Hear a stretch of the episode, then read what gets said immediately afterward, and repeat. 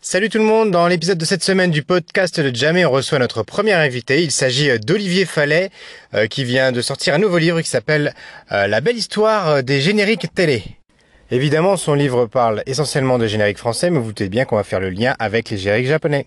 Je vous laisse écouter cette interview et je vous retrouve tout de suite après. Jamais Bonjour Olivier. Bonjour. Alors, euh, ben, bienvenue dans le podcast de Jamais. Euh, est-ce que tu peux nous parler, euh, avant de nous parler pardon, de, ton nouveau livre, est-ce que tu peux un petit peu te présenter aux personnes qui ne te connaîtraient pas encore?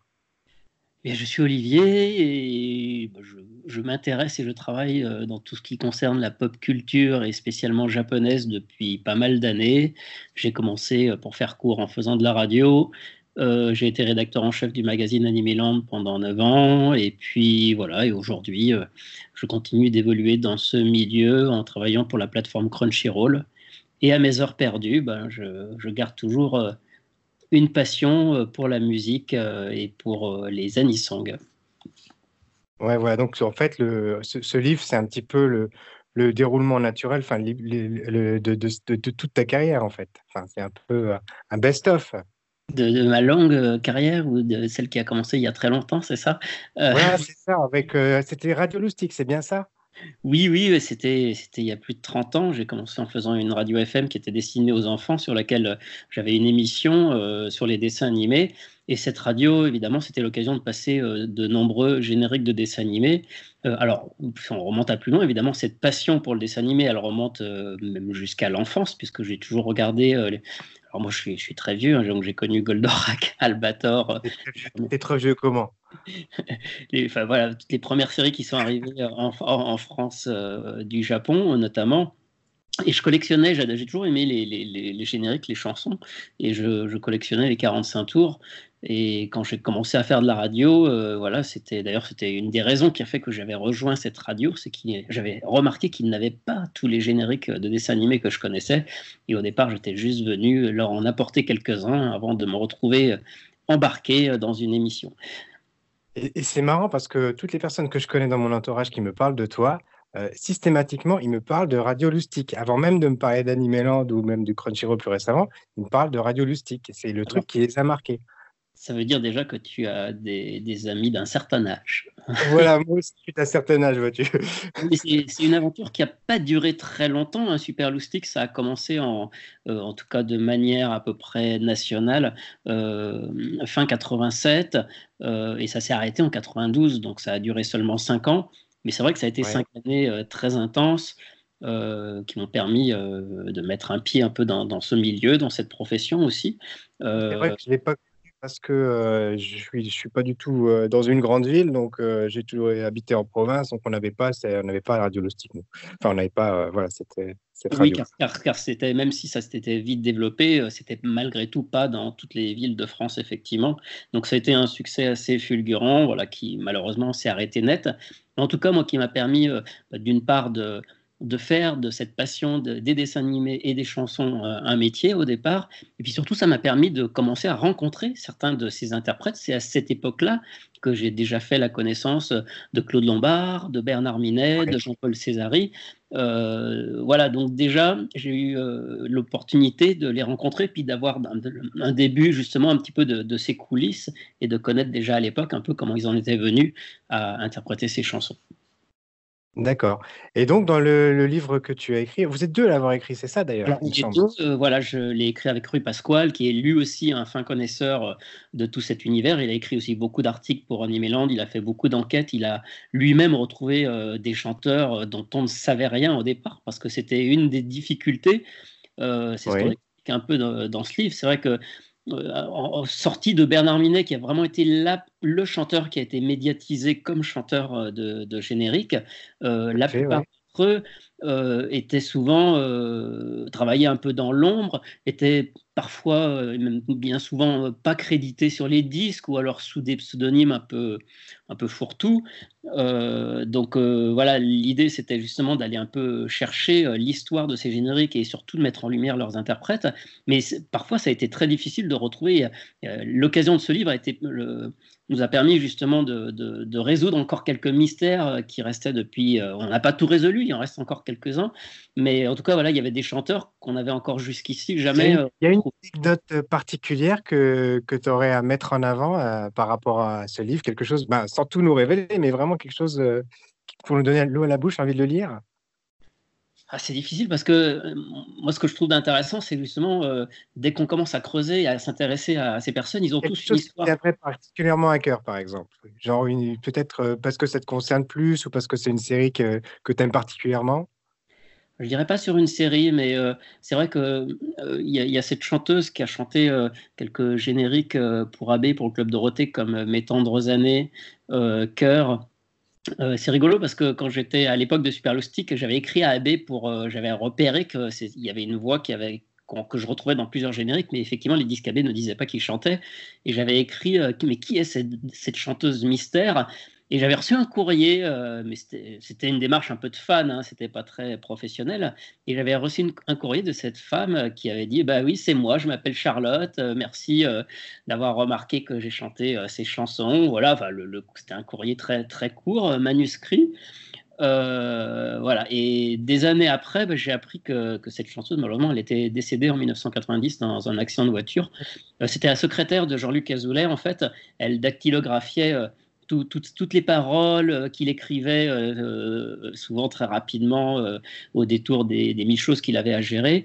et, elle-même, donc, qui avait essayé d'être chanteuse, qui avait enregistré un générique, c'est elle qui avait enregistré Jam et les hologrammes avant, et ben voilà, elle, a chanté euh, euh, quelques, ces, quelques génériques et, voilà. Et bon, le destin a voulu qu'elle soit emportée dans, un accident de voiture. Et on a retrouvé sa fille en fait, qui elle aussi a chanté des génériques euh, pour AB. Et, on n'avait que son nom finalement et, on a pu enfin dresser un, parcours et savoir un petit peu ce qu'elle avait fait dans la vie. Et c'était quelque chose d'assez émouvant. Ouais, donc au-delà des génériques, c'est vraiment euh, les, aventures humaines liées à ces génériques, quoi. C'est exactement ça, parce qu'en fait, euh, il y a vraiment plein d'histoires à raconter, et puis ce sont, ce sont des gens talentueux parce que tous ces génériques, en général, ils sont, sont tous chantés par des professionnels de la musique. C'est souvent des choristes, des musiciens. Bernard Minet, c'est comme ça qu'il a commencé. Euh, Bernard Minet, au départ, il, est batteur, il a travaillé avec Nicole Croisier, avec Charles Aznavour, avec les plus grands. Ils ont tous travaillé avec les plus grands, on discute avec eux.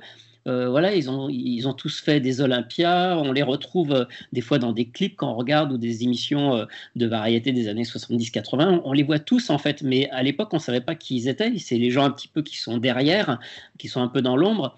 Et, si ces génériques, on les retient encore autant aujourd'hui, c'est aussi pas pas un hasard. Certes, certes, souvent, ils étaient faits un peu vite fait. Euh, avec pas forcément beaucoup de moyens parce que c'était un peu sous-considéré, c'était pour les enfants, c'était pas très important, mais ça a été fait avec talent par des compositeurs euh, qui ont fait des fois plein d'autres choses. Euh, et si, encore une fois, si on se souvient de ces génériques aujourd'hui, c'est parce qu'il y avait malgré tout des bonnes mélodies et ça a été bien fait. Ça a été fait par des gens très professionnels. Et c'est intéressant de, creuser un peu tout ça et de voir justement comment ces génériques sont arrivés dans un parcours qui est souvent très riche ces chanteurs, souvent, d'ailleurs, ils ont du mal à se souvenir des fois d'anecdotes parce que c'est un truc qu'ils ont fait comme ça. Euh, on les a appelés pour faire un peu à l'arrache presque. Voilà, tiens, tu veux venir chanter ça Voilà, un cachet, merci, au revoir. Euh, c'est pour la télé. Et puis voilà. Euh, souvent, ils n'avaient aucune idée de l'ampleur que ça pouvait prendre, enfin que ça pourrait prendre. Tout à fait.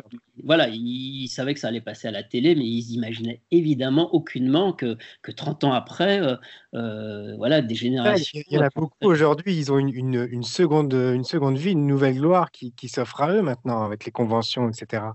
Oh, une nouvelle gloire, peut-être pas, mais disons que. Bah, ils Non, mais ils arrivent à un certain âge et effectivement, ils prennent plaisir à découvrir un public qu'ils n'avaient jamais vraiment rencontré souvent c'est plus pour le fun qu'ils le font, voilà, pour, pour, le plaisir de, de, partager quelque chose à côté duquel ils sont passés euh, à, cette époque-là. Euh, voilà, c'est pas vraiment une carrière, euh, c'est plus euh, une sorte de bonus parmi leur longue carrière de, de musicien ou de chanteur. D'accord. on va peut-être aborder maintenant l'aspect un petit peu plus japonais de la chose. du coup, toi, tu parles exclusivement des génériques français dedans, mais est-ce que des fois, euh, t'évoques ou pas du tout le, pendant japonais? Alors oui, bien sûr. Euh, alors, effectivement, le livre est surtout axé sur la création française et on le sait, tous ces génériques étaient à 90% complètement différents et refaits et n'étaient pas basés euh, sur les génériques japonais. Mais il y a eu quelques cas, euh, on les a justement listés, ça a été l'occasion de faire le point sur... Euh, bah, on les liste facilement, hein. il doit y en avoir allez, il y a Candy, il y a 15, il y a Candy, il y a Goldorak, il y a Sherlock Holmes, il y a Sous le signe des mousquetaires, ça c'est les plus connus. Il y en a quelques autres qui sont un petit peu plus, un petit peu plus obscurs. Astro le petit robot aussi, bien sûr. Euh, mm. et comme on, on, explique aussi, euh, on essaye d'expliquer pourquoi. Pourquoi? Parce que euh, il y a deux cas de figure en fait. Les, génériques qui étaient repris sur les versions japonaises, ce sont souvent les, premiers qu'il y a eu, c'est-à-dire bah, le premier générique de Goldorak, Candy, quand l'animation japonaise a commencé à arriver. En fait, au départ, il n'était pas spécialement envisagé de recomposer des, chansons.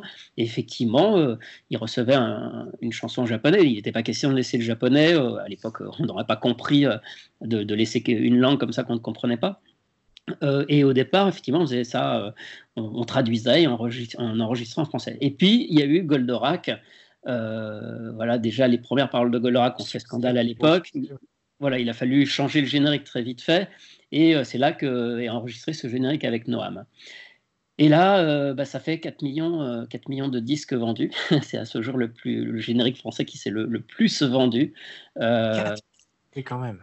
Oui, alors 2 millions sur l'instant, et puis finalement 4 millions cumulés au fil des années.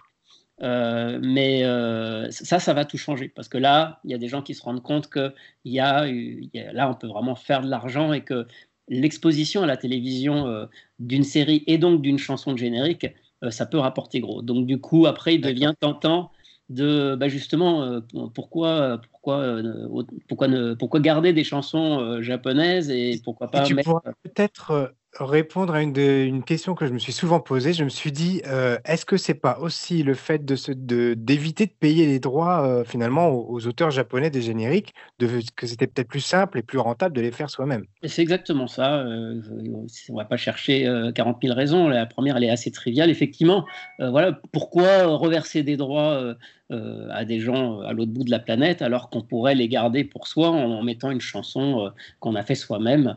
Euh, donc voilà, effectivement, le, but inavoué, il est, il est, souvent là. Hein. C'est effectivement d'abord une question. Alors après, il, peut y avoir d'autres raisons. Des fois, c'était des problèmes de, problèmes de matériel aussi. Des fois, on n'a pas forcément le playback japonais pour rechanter en français. Et puis surtout à cette époque-là, les Japonais, ils s'en fichaient un peu. si, si, si de changer le générique, ça permettait de mieux placer la série.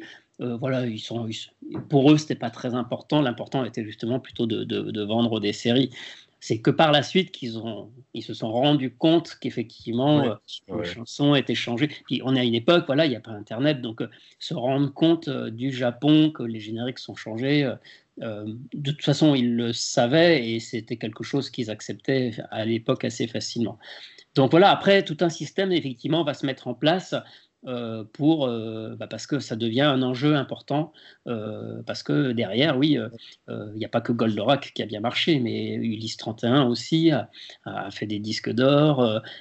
et alors Albator, je ne suis pas certain, mais très probablement parce que le, top 50 n'existait pas encore à cette époque-là. Mais dès que le top 50 arrive en 1984, alors on, oui, on a des chiffres, on a réussi à trouver des chiffres sur des, vieux classements du top 50 avant. vous avez vraiment bien fait votre devoir, vous avez bossé quoi. et, après, moi, je me souviens qu'au top 50, oui, il y avait Jace et les Conquérants de la Lumière, euh, il y avait Astro le Petit Robot, il y avait Bibi Fock, qui était aussi, euh, qui, monté très très haut au top 50, les monstres engloutis, tout ça. Donc oui, euh, il est clair que on voyait vraiment concrètement que les génériques, c'est pour ça qu'on appelle ça, nous, l'âge d'or des génériques, c'est vraiment euh, les années, la fin des années 70 jusqu'au jusqu'au milieu des années 90, parce que c'est ce moment-là où il y a le plus de génériques, on les voit entiers à la télévision, où ils sont exploités ensuite dans le commerce. Et c'est pour ça d'ailleurs que dans le livre, on n'a pas voulu aller traiter plus loin, parce que derrière, c'est vraiment un pan qui se tourne euh, à partir des années 2000, où les génériques... Euh, voilà, ils sont très courts et ils présentent beaucoup moins d'intérêt à quelques exceptions près. Alors, moi, maintenant, j'aimerais que tu me parles d'une chose, c'est quand est-ce que tu as découvert les génériques japonais? Alors, j'ai découvert les, génériques japonais euh, bah, quand j'ai fait euh, cette émission euh, à la fin des années 80 sur la radio Super alors, mais mon premier générique japonais, j'étais même encore à Lyon parce que je suis originaire de Lyon et ce n'est qu'au bout d'un an que je suis monté à Paris. Oui, la filière lyonnaise, il y en a beaucoup qui sont originaires de là, effectivement.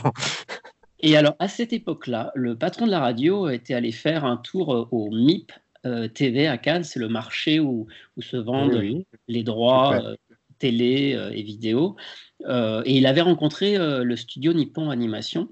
Et voilà, il avait expliqué qu'on était une radio et qu'on aurait bien voulu passer des, des, extraits japonais en version originale des séries qu'on connaissait bien parce que Nippon Animation, c'est les producteurs de Tom Sawyer, Princesse Sarah, Les Quatre filles du Docteur March, toutes ces séries qui passaient à l'époque sur la 5. Et, euh, et, voilà. et quelques semaines après, ils nous ont envoyé euh, 333 tours euh, de, du Petit Lord, alors qu'on ne connaissait pas encore au moment où ils nous l'ont envoyé, c'était leur toute dernière production. Euh, et puis effectivement, quatre filles du docteur, du docteur March dans les Alpes avec Annette, et ça a été la première fois que j'ai entendu des génériques en japonais et que je les ai passés dans, mon émission. Et ça a eu un succès fou. Et, voilà. et ensuite, quand je suis arrivé à Paris, bah, j'ai découvert la librairie Jonku. Et là, j'ai acheté mes premiers CD euh, japonais qui coûtaient euh, euh, une blinde à l'époque. Ça coûtait 320 francs le CD, c'est-à-dire plus, de, plus de 60 euros aujourd'hui.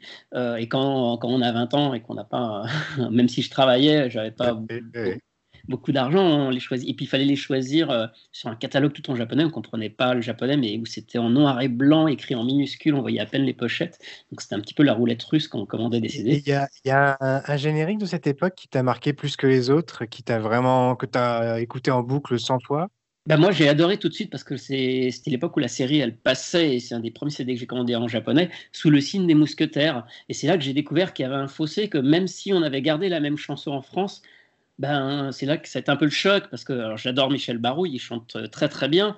Mais quand j'ai découvert qu'en VO, c'était euh, euh, Noriko Sakai qui chantait, c'est vrai que ça donnait une autre dimension à la chanson. Le son aussi était différent. Je me suis rendu compte qu'on avait un son tout pourri en France. Ils avaient dû bricoler ça, je sais pas trop comment, pour l'enregistrer.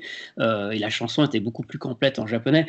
j'ai commencé à découvrir un peu l'envers du décor. J'ai découvert aussi que que voilà que des fois on faisait les musiques aussi de certaines séries parce que euh, moi naïvement je commandais des CD japonais pensant avoir la bande originale et là j'ai découvert qu'il y avait des musiques qui n'avaient rien à voir avec celles qu'on avait.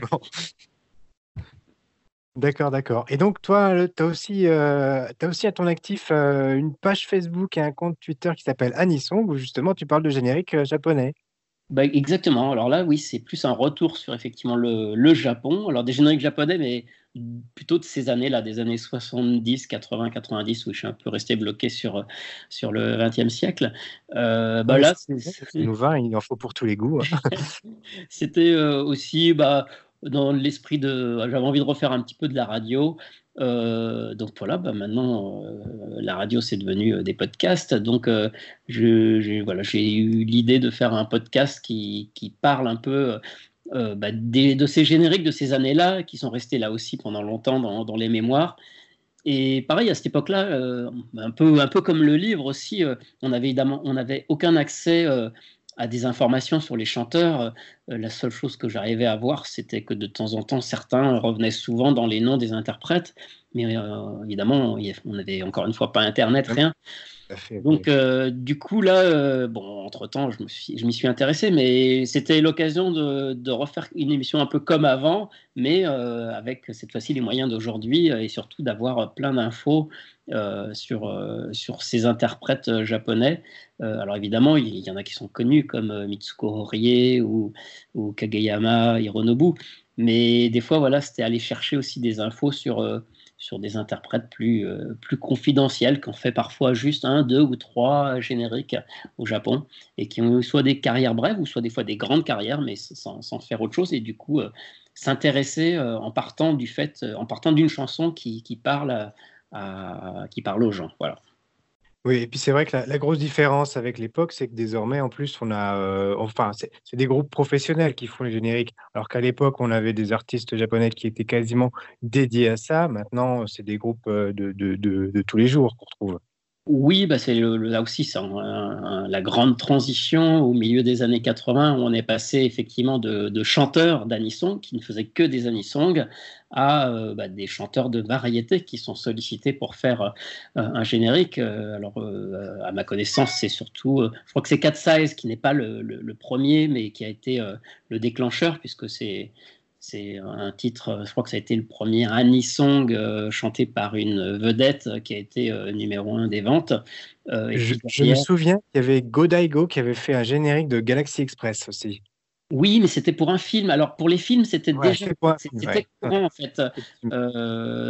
Autant il y avait les chanteurs d'Anisong sur les séries télé, mais euh, si on prend les longs métrages, il y a quand même eu euh, souvent des collaborations, mais de la même manière qu'on fera appel à une star pour faire une voix ou des choses comme ça. Donc je pense que le cas des films était quand même un peu particulier. Mais pour la télé, c'est vraiment dans les années 80 qu'il y a eu ça. Et puis derrière, surtout des séries comme Maison et Coco ou City Hunter euh, qui ont vraiment largement abreuvé leur bande originale, cette fois-ci de pop, euh, tant dans leur générique que parfois dans, dans la BO.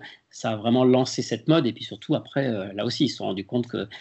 et c'est marrant que tu me parles de Maison et Coco parce que justement, j'allais t'en parler. dedans, il y a une chanson de Gilberto Sullivan qui n'est pas japonais justement et qui est utilisée comme générique. Et est-ce que tu tu connais d'autres cas de, de, de, de, séries japonaises qui utilisaient des, des, des musiques occidentales en fait comme générique?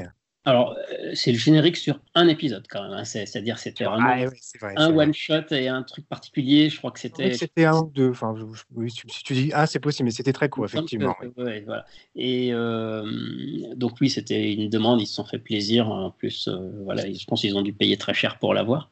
il y a eu quelques autres exemples. Alors, plus récemment, je sais que dans JoJo's Bizarre, Adventure, ils ont. Ils ont mis les Bengals avec Walk Like an Egyptian euh, en générique de fin. Euh, mais effectivement, euh, il y avait eu aussi une. Et dans les génériques plus récents, sinon, il y a des choses qui attirent ton attention, surtout par rapport à, on va dire, à toi qui est à la tête de Crunchyroll, peut-être tu dois en voir passer pas mal. Donc, est-ce qu'il y a des, des génériques qui ont retenu ton attention? Le problème, c'est qu'aujourd'hui, euh, il y, a aussi des bons génériques. On ne va pas non plus euh, dire que c'était mieux avant et que rien n'est bien maintenant. Euh, le souci, c'est qu'ils ne restent pas longtemps. Donc, avant, il faut reconnaître que si, si, les génériques, on les retenait et qu'ils nous restaient en tête, c'est parce que il restait des fois, je veux dire, Tchala et Tchala, c'est resté pendant jusqu'à l'épisode 199. Donc, euh, évidemment. Euh, donc, il reste une saison, il reste 26 épisodes et puis c'est fini. Même pas 13, 13, 13, ça, reste 3 mois et s'il y a une série de 26 épisodes, ils vont faire au moins deux génériques. Donc du coup, c'est assez difficile d'en retenir. Euh, moi, si je devais citer quand même un, une artiste que j'ai retenue récemment, c'est une artiste qui s'appelle elle s'appelle Cotringo, j'espère pas écorcher son nom. Euh, elle a travaillé, euh, elle a fait la bande originale de Dans un recoin de ce monde, le, film de Sunao Katabuchi. Mais elle a aussi travaillé, euh, elle a fait plusieurs génériques de pop, alors notamment chez Crunchyroll, qui s'appelait Alice et Zoroku, et après elle a fait plusieurs autres choses. alors moi j'aime bien, alors je, je, vais encore sortir des références de vieux, mais je la trouve dans la, vraiment dans la lignée de ce que faisait Yoko Kano, Akino Arai, avec une petite voix très posée, des mélodies bien travaillées.